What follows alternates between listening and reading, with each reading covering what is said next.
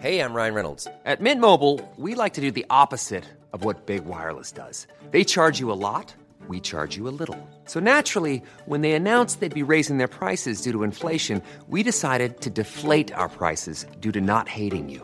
That's right. We're cutting the price of Mint Unlimited from $30 a month to just $15 a month. Give it a try at mintmobile.com slash switch. $45 upfront for three months plus taxes and fees. Promo rate for new customers for limited time. Unlimited more than 40 gigabytes per month. Slows. Full terms at mintmobile.com. Planning for your next trip? Elevate your travel style with Quince. Quince has all the jet setting essentials you'll want for your next getaway, like European linen, premium luggage options, buttery soft Italian leather bags, and so much more. And is all priced at 50 to 80% less than similar brands. Plus, Quince only works with factories that use safe and ethical manufacturing practices. Pack your bags with high-quality essentials you'll be wearing for vacations to come with Quince. Go to quince.com/pack for free shipping and 365-day returns. I introduce what I call my 70-30 rule, which is 70% of your job should fuel you up and fire you up. 30% of all jobs suck. And so that is an important thing to understand because I think we are conditioned in the way that we just go through life to think that the grass is always greener on the other side. And the truth is, maybe we should start watering and mowing our own grass in the backyard. The other thing I talk about is the sitting in your car rule, which I'm implore on my whole team here, which is when you're getting into work, and you know that moment when you get in, you drive into work and you're sitting in the car, you turn it off and you take that deep breath. And my my sit in your car, car rule is if two days in a row after you kind of turn off your car and you're ready to go in, and you have that sense of dread versus that fired up and excitement. If two days in a row that happens and it's not attributed to your own procrastination or your own self development, which are both you know self-inflicted um, then it's time to change something how you did, how you did. That was the voice of Chris Tuff, and we were talking about the largest generation in the workforce right now, and the largest generation period right now. We were talking about millennials. He's got an amazing book, which, as of today, as of recording this, just became a USA Today bestseller. So it's definitely one that's selling off the shelves, and I hope that you get as well. His book is called The Millennial Whisperer, and we were talking about how to basically come up with a practical profit focused playbook for working with and motivating the world's largest generation. You know, how to dispel the myths of us being the entitled, the needy, the impatient, the naive, the poor, and the shallow. Uh, my hope is that as you listen to this podcast, you're able to one understand how to look beyond biases and look beyond the surface, but also understand basically how to get uh, deeper with working with people that you will inevitably come across in the workplace, at home, or very well be your neighbors. Hope you enjoy the episode. Also, hope you check out his links. He's up to some amazing things. I'll make sure I put all those in the show notes. Enjoy the episode. Welcome, everybody, to another episode of As Told by Nomads. And today's guest is Chris Tuff. Now, Chris is going to be talking about my generation, a lot of people's generation, the largest generation in the world.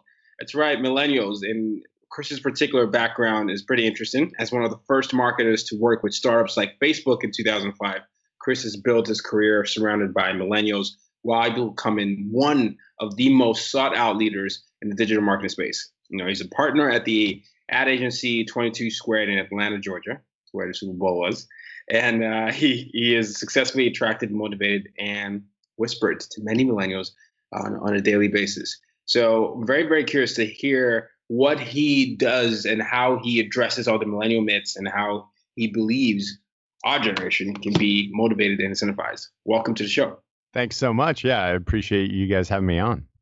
Pleasure is mine. So, Chris, you know, um, how does one go from, you know, I guess birth to becoming this uh, amazing 38 year old uh, ad executive who is studying millennials and the combating myths that is called us lazy, naive, poor, shallow, needy, entitled. How does one get there?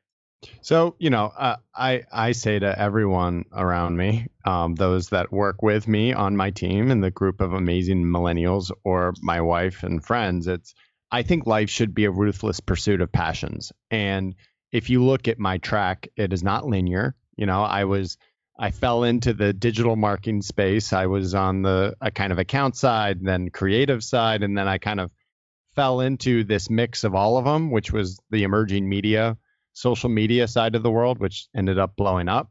Um, but what I've been able to do is kind of follow those passions, identify those passions as I've gone through life, and also been able to allow those things to evolve. And I think within and and really what my calling was around writing this book is to help change our organizations to better adapt for what I think we all want. Deep down, I'm a, I mean, I was born in 1980, but I'm a millennial at heart. Like I'm actually much more of probably a millennial than most millennials. You know, I'm I'm seeking Some shoot. put you that at millennial, right? Some people put you at 19. Some people would, yeah. 1980, it's right on the cusp. I mean, uh, the official cutoff is what 82 to 96, but um, you know, there's there's blurred lines between all generations, and um, you know, one of the big things that I set out to do in the book is, uh, you know, instead of looking at this as one generation, let's at least split it into two generations. So the older millennials, which I call the Oregon Trail millennials, because they played Oregon Trail at some point in their upbringing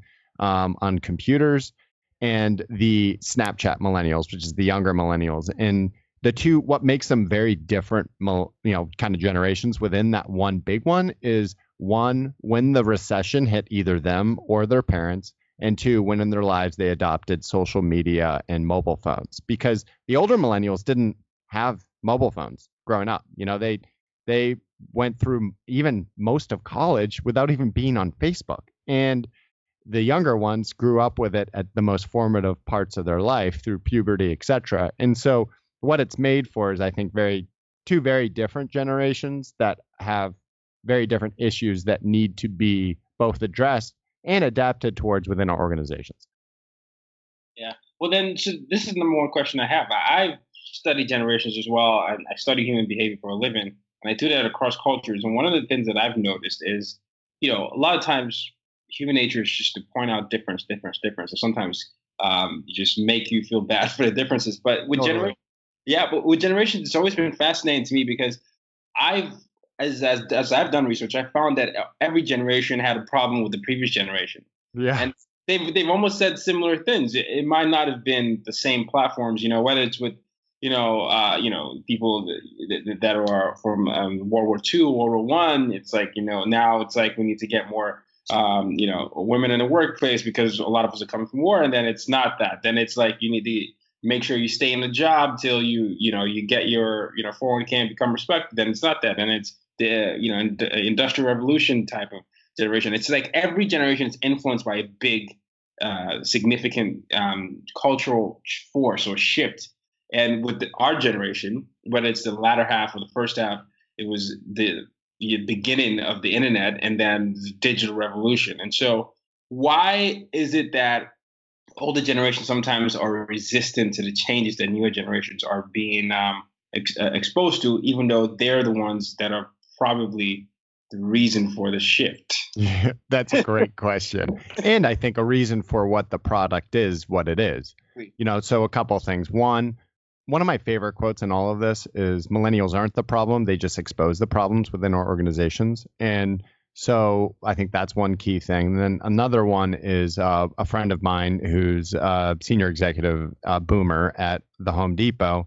And after reading the book three times, he's one of the stories in the book as well. But after reading it, he came to me and he said, You know what, Chris? Millennial, it's much more of a mindset. And you know what? I think deep down, I'm kind of a millennial.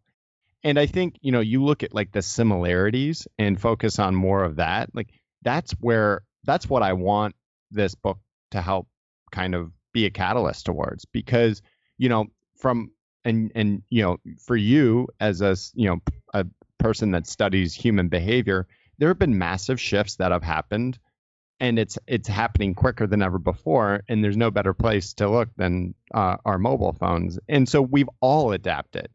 And you know so some of those themes are we all want instant gratification right? We, when you when you grow up with instagram at your fingertips and especially with this next generation where your social capital is built upon these platforms we want that quick instant gratification it's also what makes us to be a much needier um, I think generation. And so, what are some of the things that we can put in put into place and introduce to our workplaces that will alleviate those things? And I think one of them is when I come in, I'm like, guys, life is not perfect. And I know that, you know, I introduced what I call my 70 30 rule, which is 70% of your job should fuel you up and fire you up. 30% of all jobs suck. And so that is an important thing to understand because I think we are conditioned in the way that we just go through life to think that the grass is always greener on the other side. And the truth is, maybe we should start watering and mowing our own grass in the backyard. The other thing I talk about is the sitting in your car rule, which I'm implore on my whole team here, which is when you're getting into work, and you know that moment when you get in, you drive into work and you're sitting in the car, you turn it off and you take that deep breath. And my my sit in your car, car rule is if two days in a row after you kind of turn off your car and you're ready to go in, and you have that sense of dread versus that fired up and excitement. If two days in a row that happens and it's not attributed to your own procrastination or your own self development, which are both you know self-inflicted um, then it's time to change something. So you know I, I think these things are what i'm trying to do with this book is is change the way that we look not only towards this generation but more so use this generation to adapt for you know a lot of the improvements that are needed in our old school corporations i like what you said that you know, you, you, you were reminded of that quote. You said millennials just exposed the problem. And I think part of a lot of the problems we've had throughout generations is this simultaneously our ability to sort of disconnect with things we're not comfortable with. And whether it's, you know, and I'm, I'm writing a book on this, but whether it's like, whether it's slavery or whether it's, you know, colonialism or any of these things, if we didn't understand something, you disconnect. Like that's a normal emotion. And it's so interesting that we are social beings and we're driven by connection. But sometimes when we find something that really runs counter to what the norm is, we disconnect. And then we, I hear a lot of the, you know, lazy, entitled, and different things. Now, you you are someone who you, you're you're right on the bubble. You were pretty early to you know to a lot of this generations. You know, Facebook, all these things that have have been set to fuel you know instant gratification. How do you um, handle that? Uh, I guess that those myths as as you you're one that runs counter to the the, the typical stereotype? Because people will probably have thought of you as a millennial and you're definitely not lazy. You're, you're not entitled but i'm sure you've come across some lazy and entitled millennials. So how do you you know uh, run counter to those stereotypes when you're in the workplaces and you're with people that are much older than you? What do you do to make Great. sure yeah, great question. And and you know, part of this, I was in an interview two days ago, and the guy said, um, you know, was interviewing me, and he was very boomer, and um, yeah, I mean, wanted to just prove me wrong, and um, you know, he was like, well, you know, millennials are entitled and they are needy and they are all these things. And you look at some of the mistakes some of them are making as leaders, and I said, listen, hold up, dude you can't just you can't just replace millennials with inexperience, right? And I I have a I have a huge respect for people that are my you know elders and that have had the experiences that make them much wiser.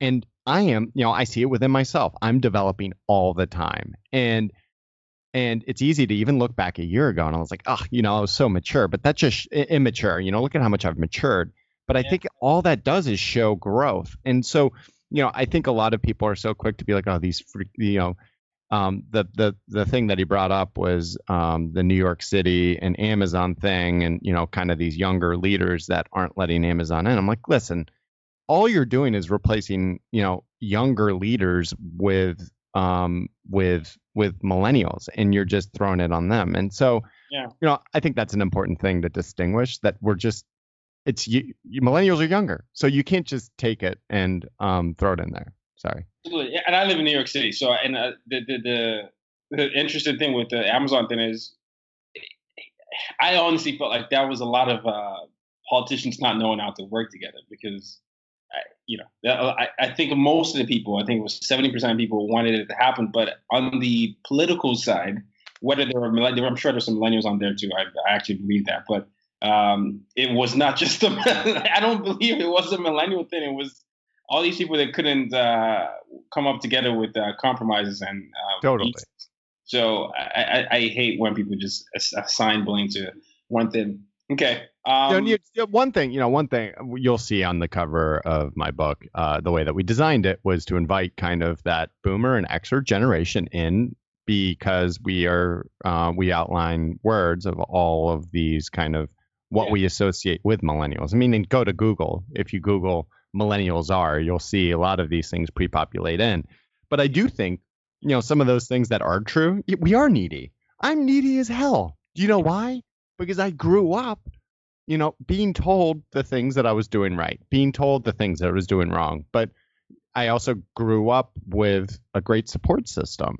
And, you know, when these young millennials show up on our doorstep straight out of school, and we are so quick to say, oh my goodness, look at how unprepared these millennials are. We've got to look back at why they are the way they are. And, you know, it's uh, a lot of these kids went from their school to their Latin practice to their varsity lacrosse to you know home to study for three hours to their SAT tu- tutor to then their you know uh, trilingual immersion Cantonese class. And then they went to bed and then they woke up and they did it all over again. And then they sh- go to the best school possible and then they show up on our doorsteps and we're saying why aren't they better prepared for the world? And so I think we need to move away from that um, now, uh, and and instead create an environment where everyone can thrive. That's exactly right. The environment has to be a, a there has to be a sense of belonging and inclusiveness with that. It mm, to to that point, what exactly are the best ways to motivate and incentivize um, millennials, young workers? So I use so I think rewarding um, on a peer-to-peer level as well as from a manager level is super essential. And um, I have two kind of examples that I'll pull from the book. One is a company out in San Francisco, and uh, this company is called Domo. They refer to all of their employees as Domo sapiens. And on the first day of anyone going to Domo, on their first day of work, they write their name and then they write on the Spotify uh, Spotify playlist what their at bat song is. So if they were to walk up at bat, just like in stadiums, what would their song be? You know, we are the champions, blah, blah, blah. So after that, they're like, oh, well, that's kind of weird. I wonder what that is. And um, they quickly find out on the first day of every month, they take the salesperson of that prior month and they play the at bat song of that person. Alarms go off through the warehouse, which is their office. Blue sirens start going off. And then they drag a 10 foot blue rooster to the desk of the salesperson of the month. And you know what? Everyone is clamoring for that blue rooster because that's their sign of, you know, recognition. That and that's an you know, that's kind of a a ridiculous example, but I think it's a good example. It's not it's not a cash bonus or anything like that. It's a blue rooster, and everyone clamors for it. Yeah, Yeah it's uh, a, it's playing playing on human psychology, and especially a lot of uh, like millennials, our generation. The idea that you're working for something, you know, that For speaks to your sure. passion point. You're working towards something. You're working for something. Um, it's not. I think even in your research, you probably find that a lot of what drives our generation is not necessarily money. It's the idea that there, there's a goal that we're working towards, and and it, it means something. For sure. The audacity to to seek meaning is being. Totally. Yeah, I know. Like, oh my goodness, I'm actually seeking meaning and purpose, and that's like uh, uh, being seen as um, a bad thing. But I, if a company is able to sort of tie that to their company or corporate culture, like Domo did, I think yeah, I think you're right. Yeah, it's it's kind of cool you do that. Well, and then you know, and then I'm like, okay, listen, I know you got you all aren't gonna go and buy a 10 foot blue rooster that you'll put on wheels, and you know, I I- know most people aren't gonna do that. So a tangible, tactical takeaway is what I do with my team, where in all of our team statuses, we do what's called snaps, and we begin our team status where we just go around person to person informally, and we'll give snaps to one another. So I'll say uh, Meg, I just want to give snaps for that awesome presentation you gave to, you know, the Home Depot. You killed it. You went above and beyond, and the way that you held the room and did this and that snaps, and then everyone kind of snaps. And that goes on for about 25 or 30 minutes and it's 10 times more entertaining than filling out a status report sheet in an excel document that you then go around the room for but more than importantly it creates this environment of peer-to-peer recognition and um and it and it's it's a rah rah spirit. And you know if you were to and and what people attend some of my team statuses and they're like chris that was absolutely amazing. Like i'm so fired up. I'm like all we did was snaps you know? And so what one thing that i want to remind everyone and i do in my speeches is my intentions around writing this book is not to become famous. It's not to make a bunch of money because uh, I can guarantee you with how much I put into this thing, that's not happening. My my main intention is to help change the world for the better by bringing more love and empathy. I think deep down as human beings, and you talk about it a lot, um, we all just want to be loved and accepted. And then I want to encourage more connection from person to person. Absolutely. And you know, there are ways that we can implement that, and I think Snaps is one example of that. I know I, I love it, and, and I think what you're talking about here is essentially establishing effective reward systems, right? So, and, and it, whatever is indicative of your culture or your corporate culture requires you to listen.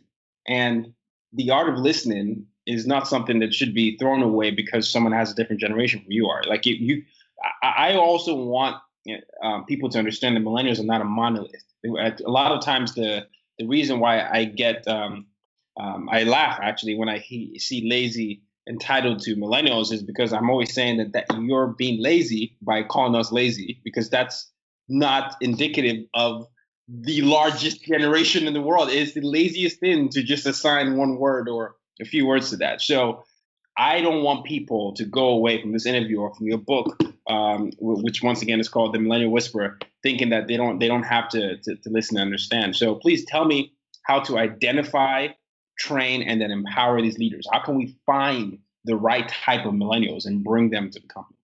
So, I mean, and I, I, th- I think one, um, one thing I say is, uh, re- re- recruit slow and fire fast.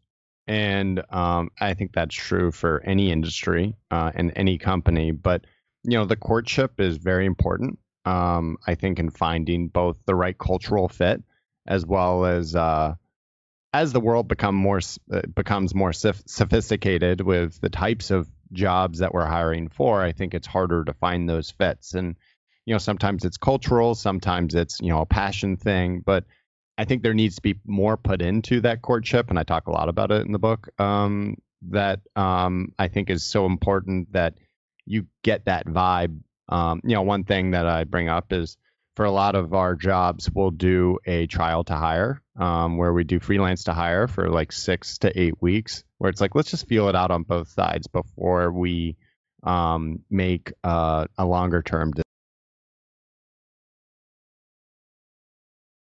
piece. But I think also it's people, we, we need to create an environment where people can um, identify their own tracks. Uh, and, you know, the, the, metaphor I use is it's like it's more of like an ant farm. Like these things aren't linear, and we all have our own ant farms that we're kind of trying to figure out um, where our paths lie, and um, we're not following someone in front of us because where I feel like true, you know, where the, where the best things happen is when you match your own purpose with company purpose, and then obviously need. And to do that, it takes a lot of hard work and um, I think constant communication and interaction with your employees to to help um, make those audibles to to to actually see it as a reality. So you know it's a, it's a lot of these things all culminated into one, and it, it, yeah, it's asking a lot of leaders. And you know you want to go down into the statistics. Look at the Deloitte Millennial Survey. What are they looking for out of their leaders? They're looking for one more than anything else inspirational leadership. They're looking for autonomy, they're looking for transparency, and don't you dare be a hypocrite because you will get called out in two seconds. So, you know, one thing about that. So, inspirational leadership. If you were to ask Bob, the leader of the group, hey, Bob, um, so we were wondering, do you consider yourself an inspirational leader? Bob will say, Hell yeah, I am. Did you see how they lit up when I did that team status? Blah, blah, blah. And then you're like, Okay, great. Thanks, Bob. And then you go to two of the people on Bob's team and you're like, Now, Melissa, Melissa and Jane, I was wondering, is Bob is Bob an inspirational leader? They'll say, Hell no, he's not. Are you Many of us have those stubborn pounds that seem impossible to lose, no matter how good we eat or how hard we work out. My solution is PlushCare. PlushCare is a leading telehealth provider with doctors who are there for you day and night to partner with you in your weight loss journey. They can prescribe FDA-approved weight loss medications like Wegovy and Zepbound for those who qualify. Plus, they accept most insurance plans. To get started, visit plushcare.com slash weight loss. That's plushcare.com slash weight loss. Hey, it's Ryan Reynolds, and I'm here with Keith, co star of my upcoming film, If, only in theaters, May 17th. Do you want to tell people the big news?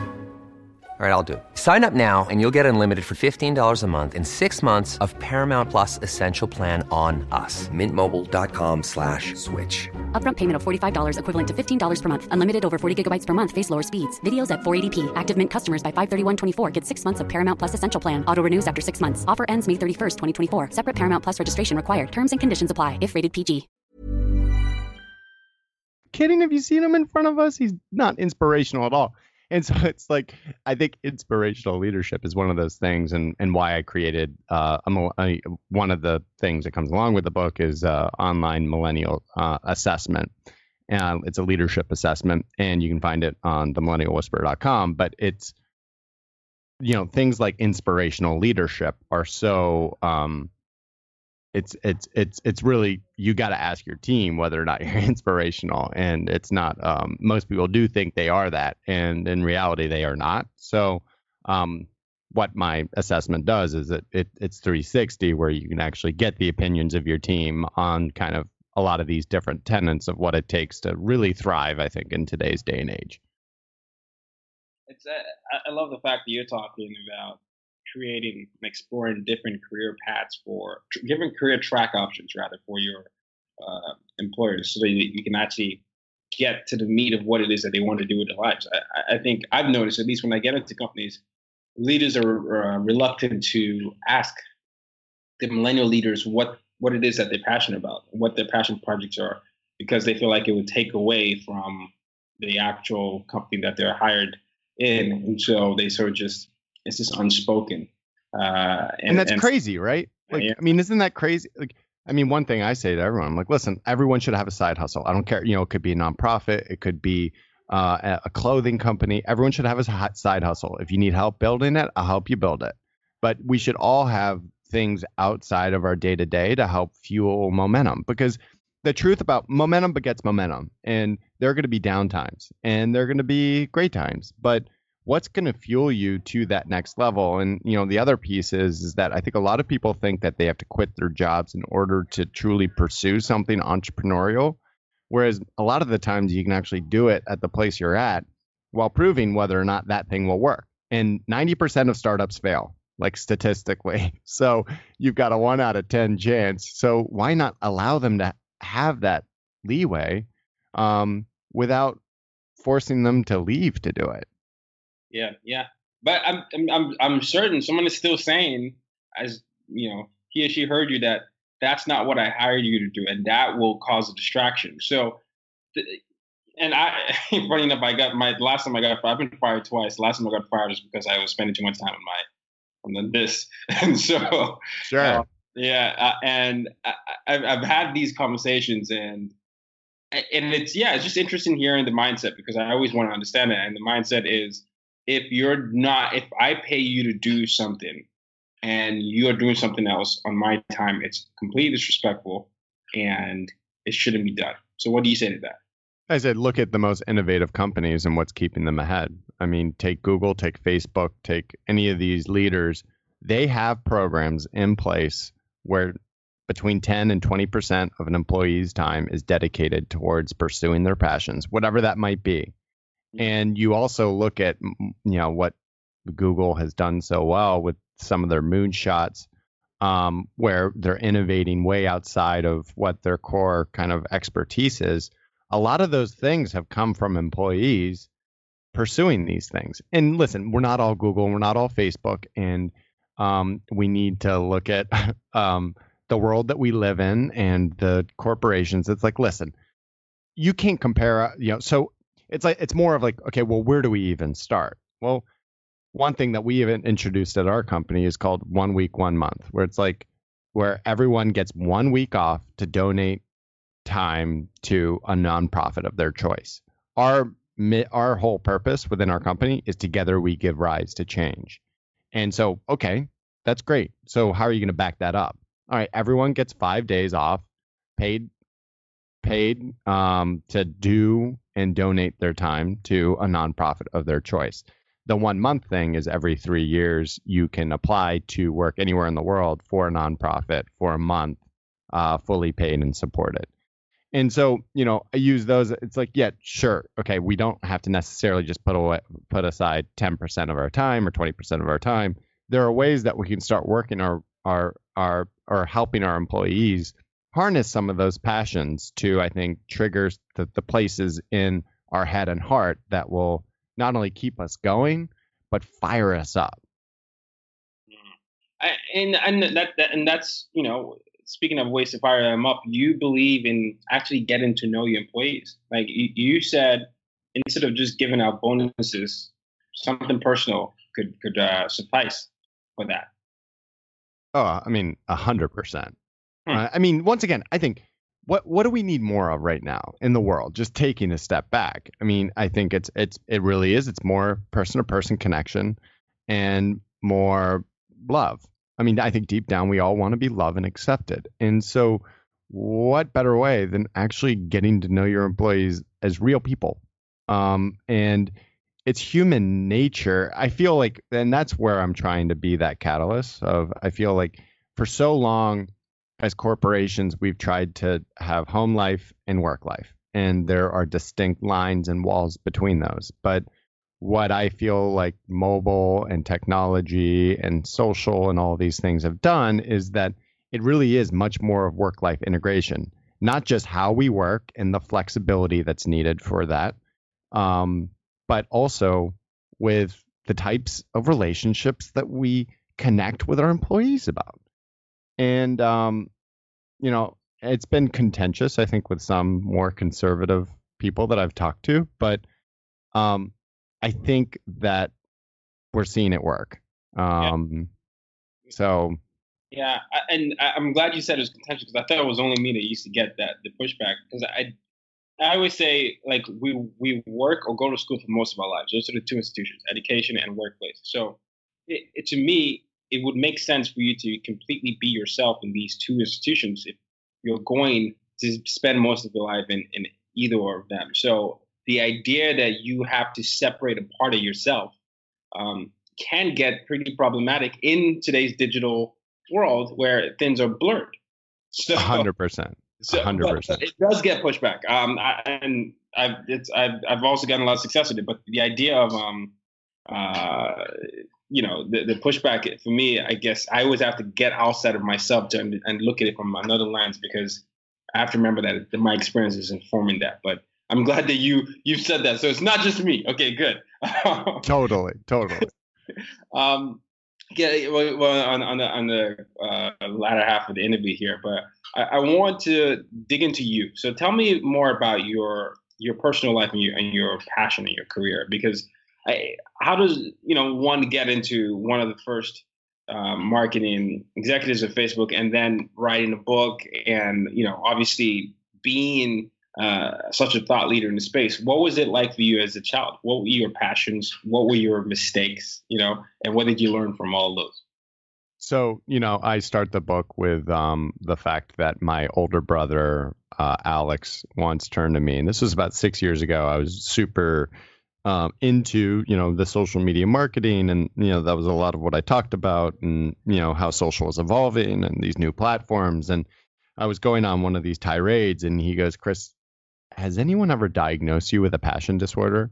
Mm-hmm. I was like, a passion disorder? What's that? He was like, that's that's what you have because you get so excited uh, when you get into something and, and talk about it. And, you know, I think, yeah, so my whole thing around life should be a ruthless pursuit of passions. That that's what I do. And everything I do, I mean, this book is a good example of it. It's yeah, I think it's one thing saying, it's another thing doing. How many people do you know that say they're going to publish a book? And then how many actually do it? And congrats to you for actually doing it. And, you know, 7 million. So I've always lived kind of ridiculousness uh, of living and breathing this stuff because I'm I get so passionate about it. So, you know, I had 64 job interviews before I fell into the digital marketing space, and uh, I I interviewed at everything, and all of them said no. And you know, this was after I graduated from Vanderbilt. I was living in Boston, and I went home with my tail between my legs, and then I interviewed at this digital marketing firm. I'm like, I think this is the jam. And then I got there and I was like, okay, this is kind of close to what I want to do. And then I popped over. I made $28,000 for five years in a row. And my dad kept saying, Chris, why do you keep making these lateral moves? I'm like, Dad, I got it. You know, I, I just, I need to fuel my soul and this passion. And then I fell into it.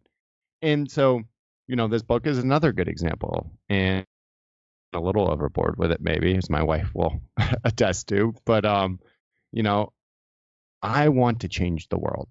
And I think that when your intentions are so pure, which mine are, and you can feel it, touch it, um, scale it with tangible takeaways, like the way I've tried to write this thing, um, I sign all my books with the best is yet to come.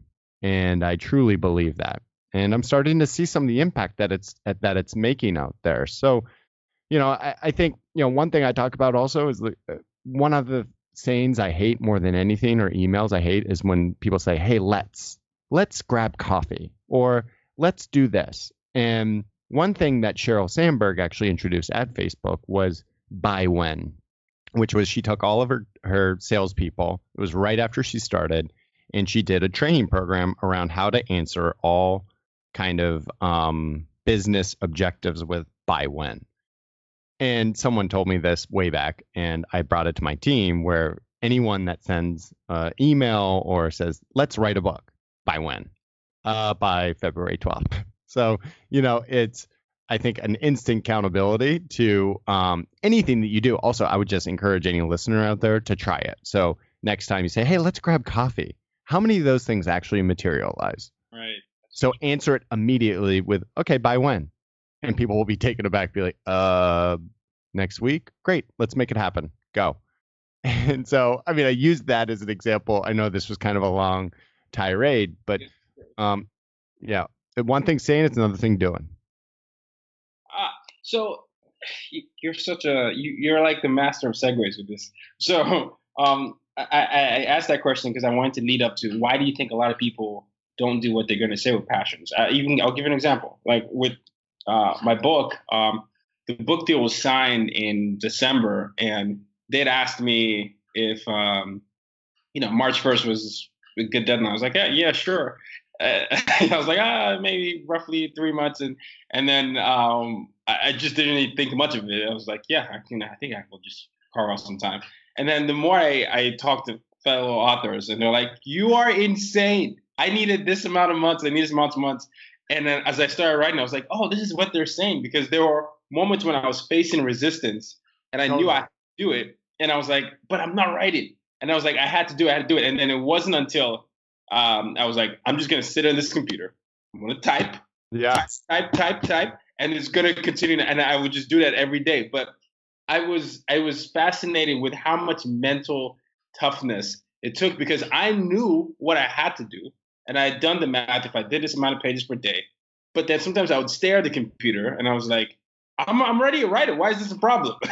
totally. So, yeah, I'm just I'm curious about about that part of the of the human psyche where, you know, you know what you have to do and uh and, and sometimes you don't do it. And I guess that's what separates the the you know the goods from the greats because I imagine athletes go through the same thing. Hundred um, percent. I know they do. Uh, entrepreneurs and, and and several where the ones that put in the time. That's why you hear the cliche thing. I, you know, I put in time when everybody was sleeping. I just stayed there. I committed to 300 shots a day or whatever.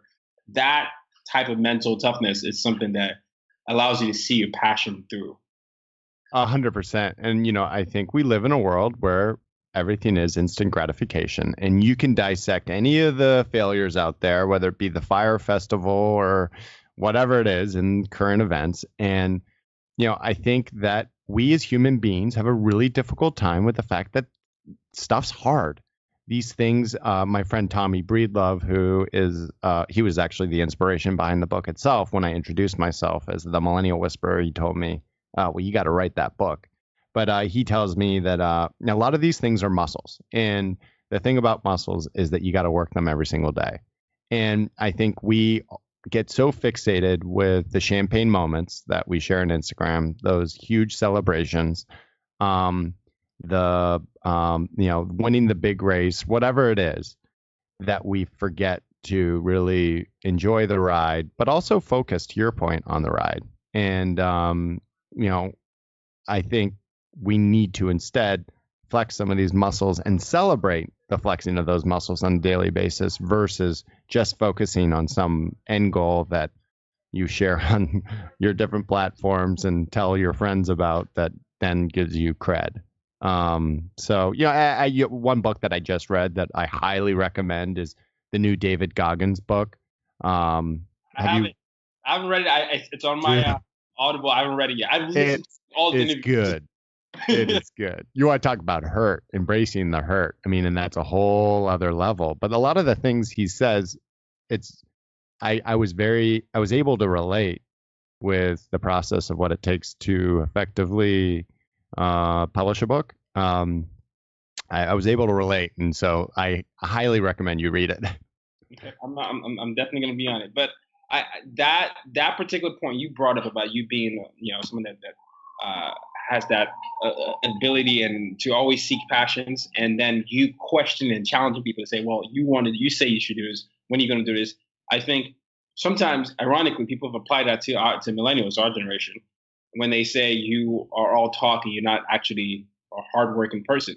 But I think the gap has been people not listening to the I, or people mis, misunderstanding what people what millennials would say when I I'm passionate about changing the world in this way and then leaders saying, okay, I get how you're passionate about changing the world here. Let's figure out how to work together and have mutual goals at the same time. And that mutual goal purpose is what's missing, where people don't know how to look beyond their already uh, intended destination. You know, so I think the more people are able to have the actual conversation, person person, like you say, and connect, the more they will see as actually, um, uh, you know, there's actually more common ground than they think that there was. And so totally. And I, I, I mean, I think you know you can put it on yourselves as leaders to hold the accountability um, to the exactly. team.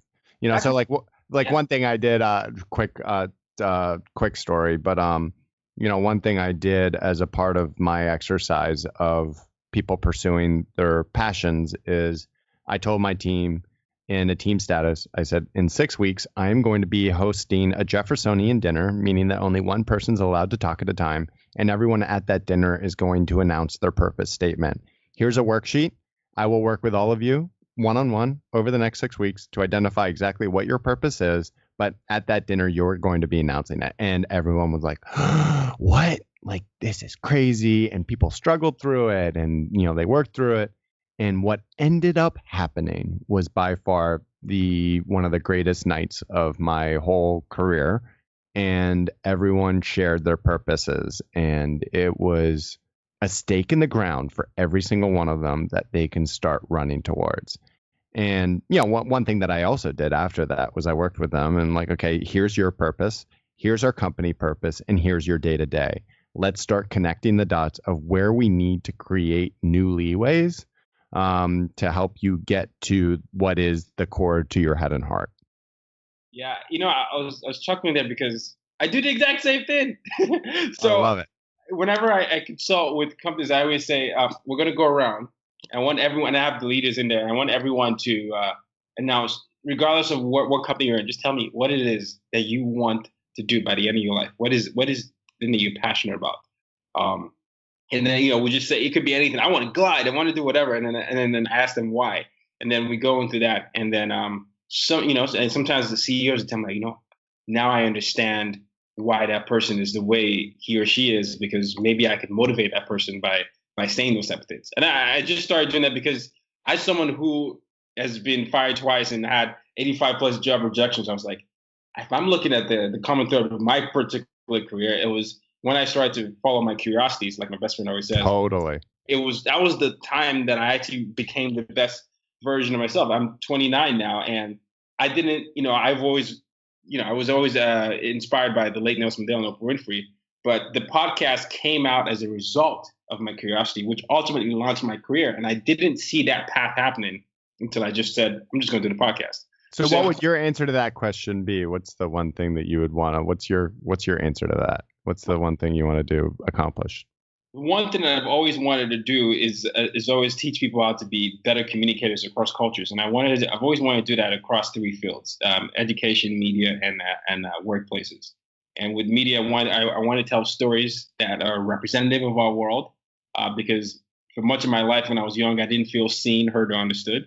So I want people to get that experience. And then with workplaces, it's exactly what you're doing. I feel like we don't have enough systems that have caught up to the times to to um, humanize the people. Totally.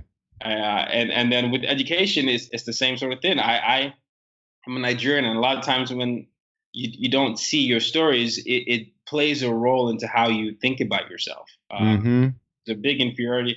You know, I you know I always tell the story of how people would would uh, when I first came to America, people um, would you know sing Lion King songs or things like that. First of all, they would argue with me about the fact that I'm you know my English was good. They're like, you're not Nigerian. There's no way. And then right. when they found that, they'd be like, yo, is it this, this is what happens here? And I was like, man, I guess the history is being taught from like a post-colonial level. No one is actually teaching about the pre-colonial history and all that. And it, you just don't humanize people that you don't know. And so those three industries would be, the, ways that I feel like I'm uniquely suited to to make an impact in. So but, I love it. Well, I mean, I think we need a lot more of it. I mean, now more than ever before. And uh, you know, props to you for actually doing what you're saying. Uh, well, thank you. I appreciate that. Uh, uh, I, I, know a lot. I know I made my parents nervous, like you did as well. But uh, uh, now they could see that I, I wasn't entirely insane. exactly. I love it. yeah, I love it. Um, well, as we get ready to wrap up, I always uh, give the the guests an opportunity to share where they can you know be connect you reached out to or where they can connect with the audience and, and where they can find your books and where can they find your book Sure. Yeah. I mean, uh, uh, the millennialwhisperer.com uh, is uh, probably one of the best places for the resources. Uh, we are in all major bookstores and Amazon. So, uh, once again, uh, millennial is a very difficult word to spell. It's two L's and two N's. It took me a while. and having now written this book, I know how to spell it effectively. Um, and the best way to reach me on Twitter is at Chris Tuff. and then I am uh, pretty much on every other social platform. So just connect with me uh, at Tuff22 on Instagram. But uh, I, I love connecting with others. And, uh, you know, I think the best is yet to come. So uh, let's do this thing. Absolutely. Absolutely. He's only 38, ladies and gentlemen. The best is yet to come. Yeah. Uh, the, la- the last question is the mission statement of my podcast. The reason I do anything, I, I, my mission statement is use your difference to make a difference and I believe everyone can. So, how do you use your difference to make a difference? Well, so I, I combine, I think, both my passion disorder with my um, sensitivity to uh, do the two main things that I have been put on this earth to do, which is bring more love and empathy and more connection. And that is true for my daughters and wife, and it's true for my organization and it's true with what I'm trying to do with this book. And I think we need a lot more of it in the world that we're living in. And I think, you know, the other piece is, is I think we can either focus on the light or the dark. And I am always focused on the light because we have to get better. We have to um, choose light over dark to, I think, do what we call life. And life can get difficult. Um, and I think one of the other pieces is we got to support those around us. So, um, you know, uh, I I think we're doing it. I really do. Yeah. Well, it's been a pleasure, Chris. I really love your story. I love the fact that you're you're passionate about this and just in general, and uh, you're using that to really combat myths, but also tell people how to make use of the resources which are people that we have around us in a more effective way. Hundred percent. I love it. I love it. Thank you so much, ladies and gentlemen. Till next time, use your difference to make a difference. You've just been listening to the As Told by Nomads podcast. For more ways to reach out to Tayo and to use your difference to make a difference, head over to www.tayorockson.com.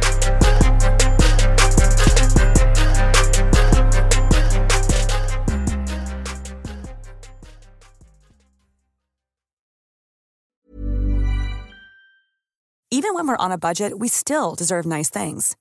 Quince is a place to scoop up stunning high-end goods for 50 to 80% less than similar brands. They have buttery soft cashmere sweaters starting at $50, luxurious Italian leather bags, and so much more. Plus, Quince only works with factories that use safe, ethical, and responsible manufacturing. Get the high-end goods you'll love without the high price tag with Quince. Go to quince.com slash style for free shipping and 365-day returns. Hey, folks, I'm Marc Maron from the WTF Podcast, and this episode is brought to you by Kleenex Ultra Soft Tissues, your ally to help tackle your allergy symptoms this season. I love the change of seasons, but nobody loves pollen and all those other things floating in the air that make you sneeze during this nice weather. Kleenex Ultra Soft Tissues are hypoallergenic and allergist approved, so fight back against watery eyes and runny noses without worrying about irritating your skin. For this allergy season, grab Kleenex and face allergies head on.